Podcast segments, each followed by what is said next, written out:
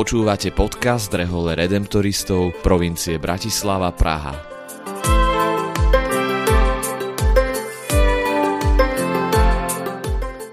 Kongregácia Najsvetejšieho vykupiteľa Redemptoristi je rehoľou, ktorú pred takmer 300 rokmi založil svätý Alfons nedaleko Neapola v dnešnom južnom Taliansku. Od začiatku sa venuje ohlasovaniu radosnej zvesti o vykúpení opusteným a chudobným. Na našom území sa to dodnes realizuje najmä prostredníctvom farských ľudových misí. V tejto sérii nášho podcastu budeme s pátrom Martinom Mackom hovoriť o dejinách redemptoristov na Slovensku.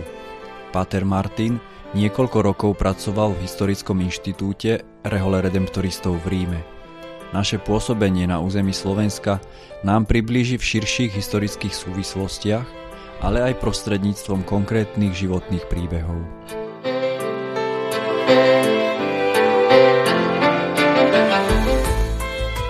Dnešnej epizóde hovoríme s pátrom Martinom Mackom o pôsobení redemptoristov v Rakúskom cisárstve, o prvých Slovákoch v kongregácii a o prvých ľudových misiách na našom území. Martin, vieme, že po smrti nášho zakladateľa svätého Alfonza v roku 1787 sa kongregácia veľmi rýchlo dostáva na sever Európy a potom vlastne do celého sveta. A ako sa toto rozšírenie dotklo nášho územia Slovenska a okolitých krajín, kde sa najprv zakladali tie domy? Prvé 10 ročia si Rehola zachovávala taký v podstate regionálny charakter, hlavne v tom južnom Taliansku, potom v pápežskom štáte, čiže ona sa na začiatku posúvala veľmi pomaly na sever. A to, že mm, v tých 80. rokoch 18. storočia boli dvaja redemptoristi v podstate na severe, tak to ešte neznamenalo, že nejaké veľké rozšírenie. Ale každopádne môžem povedať, tento rok oslavujeme 100 rokov redemptoristov na Slovensku v zmysle, že odkedy sme založili prvý dom, ale už 200 rokov dozadu vstúpili prví Slováci do kongregácie, konkrétne vo Viedni, čiže už tých 20. rokoch 19. storočia. No ale vidíme, že v podstate odkedy zomrel svätý Alfons až do tej doby, keď naozaj môžeme hovoriť, že kongregácia je rozšírená, to už sú potom tie 20. 30. roky 19. storočia, tak to chvíľku trvalo. Samozrejme, tam bolo ešte také intermezo, keď na prelome 18. 19.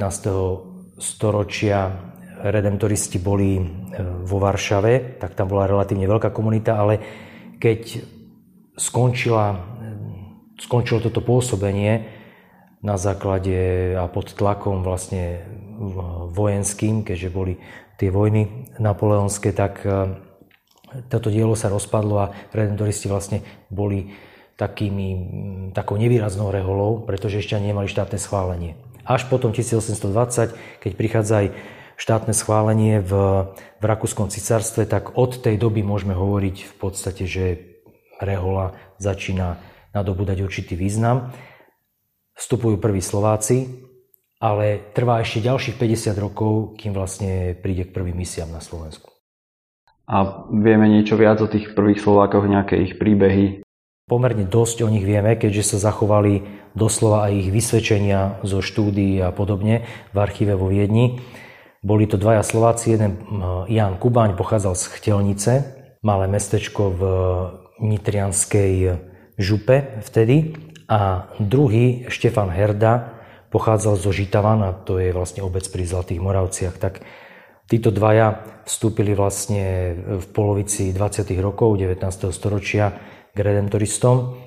Štefan Herda pôsobil vlastne väčšinu vo Viedni až do toho revolučného roku 1848 Kdežto vlastne Kubaň mal taký život, ktorý by sme mohli povedať, že bol dramatickejší, bol poslaný dokonca na misie do Lisabonu, ale aj tam vlastne to založenie domu sa nepodarilo, tak sa znova vrátil do Rakúska. No a potom v tom roku 1848 obidvaja museli odísť vlastne na Slovensko, lebo keď e, prišla vlastne tá viedenská revolúcia, tak kongregácia bola zrušená, aj redemptoristi, redemptoristky, aj jezuiti boli v Rakúskom cisárstve zrušení a tým pádom každý sa musel stiahnuť do svojej rodnej diecezy, do svojho kraja a títo dvaja vlastne vtedy prišli na Slovensko. Takže to je prvé obdobie, kedy môžeme povedať v tom roku 1848, že už redentoristi pôsobili na Slovensku, ale v podstate len v úlohe diecezných kňazov. Nie ako rehola, ktorá má nejaké schválenie, iba v úlohe diecezných kňazov. A vtedy vlastne aj ten Štefan Herda nejakú dobu pôsobil v Bratislave. A mali možnosť redemptoristi v monarchii, povedzme v tom Rakúsku, konať misie ľudové? Nemali na začiatku, pretože predstavme si, že doba, v ktorej vlastne vznikli, nevznikli, boli schválení redemptoristi, dostali štátne schválenie v Rakúskom cisárstve, bola doba, keď ešte stále platili jozefínske zákony. A vieme, že Jozef II zrušil množstvo reholí, ktoré teda považoval z toho hľadiska štátneho za podstate zbytočné ponechal a protežoval tie rehole, ktoré vyučovali alebo robili nejakú inú činnosť, buď e, nemocničnú alebo podobne. A v podstate v tej dobe ešte stále tie zákony platili. To už samozrejme sme e, takmer 30 rokov po smrti Jozefa II. Ale e, redemptoristom sa podarilo vlastne si vydobiť akoby to štátne schválenie práve vďaka osobnosti Klementa Hofbavera, ktorého kontakty siahali vlastne až na cisársky dvor. Tam to išlo aj cez eh, spovedníka cisárskej rodiny a podobne, kde vlastne sa podarilo, podarilo toto založenie, ale s tým, že tá pôvodná regula sa tak upravila, aby to sedelo pre, pre vlastne tie štátne zákony, ktoré vtedy platili a tie misie boli akoby vyškrtnuté, pretože Jozef II zakázal aj misie, zakázal pobožnosti, púte a tak ďalej, čiže toto vlastne na začiatku, zo začiatku to, to nebolo možné. Vieme predsa len, že v roku 1874 boli prvé misie aj na Slovensku a boli to českí misionári, ktorí ich viedli. Áno, lenže to už sme v úplne inej dobe, pretože, ako som povedal, 1848 došlo k takému zlomu, že v podstate padol tento typ absolutizmu, jozefínske zákony a tak ďalej. Čiže církev nadobudla vlastne v tomto zmysle slobodu a mohla si veci, e, čo sa týka misií, pastorácie, riešiť už sama, nebola pod takým štátnym dozorom a tlakom.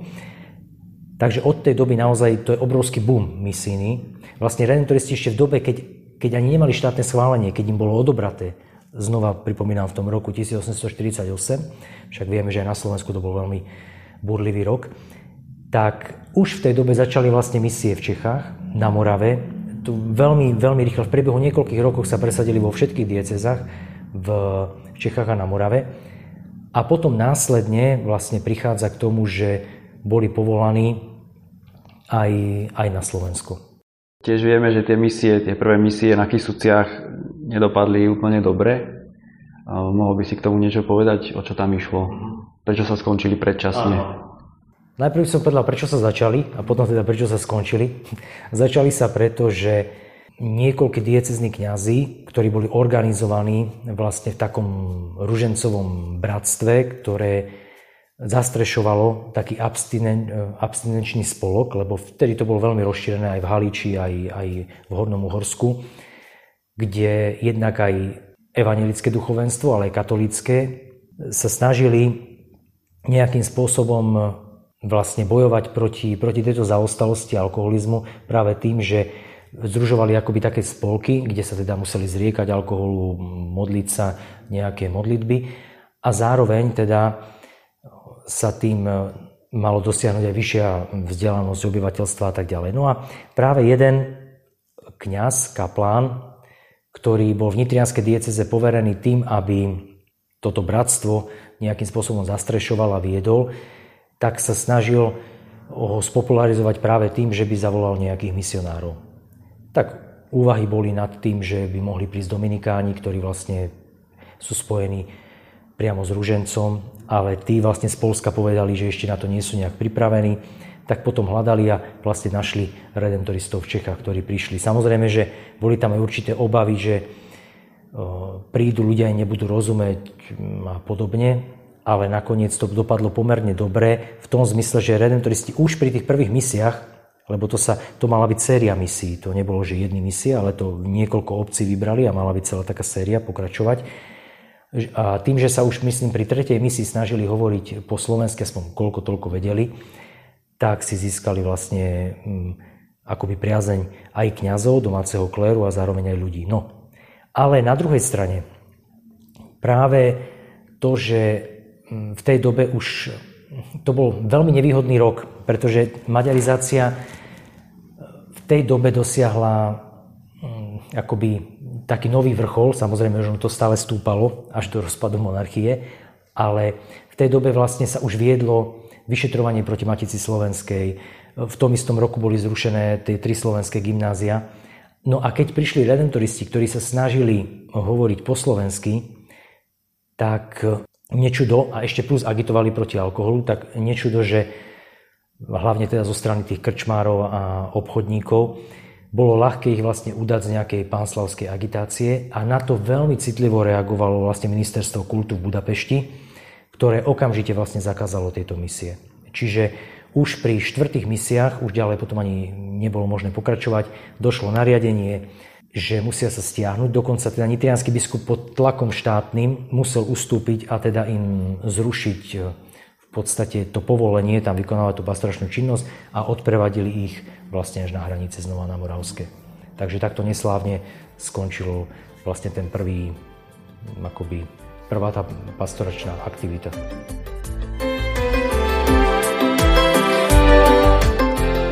Rozprávali sme sa s pátrom Martinom Mackom o dejinách redemptoristov na Slovensku. Moje meno je Lukáš Michalovič a som členom formačnej komunity redemptoristov v Bratislave. Pozývame vás vypočuť si ďalšiu časť podcastu Redemptoristov, v ktorej budeme v rozhovore pokračovať.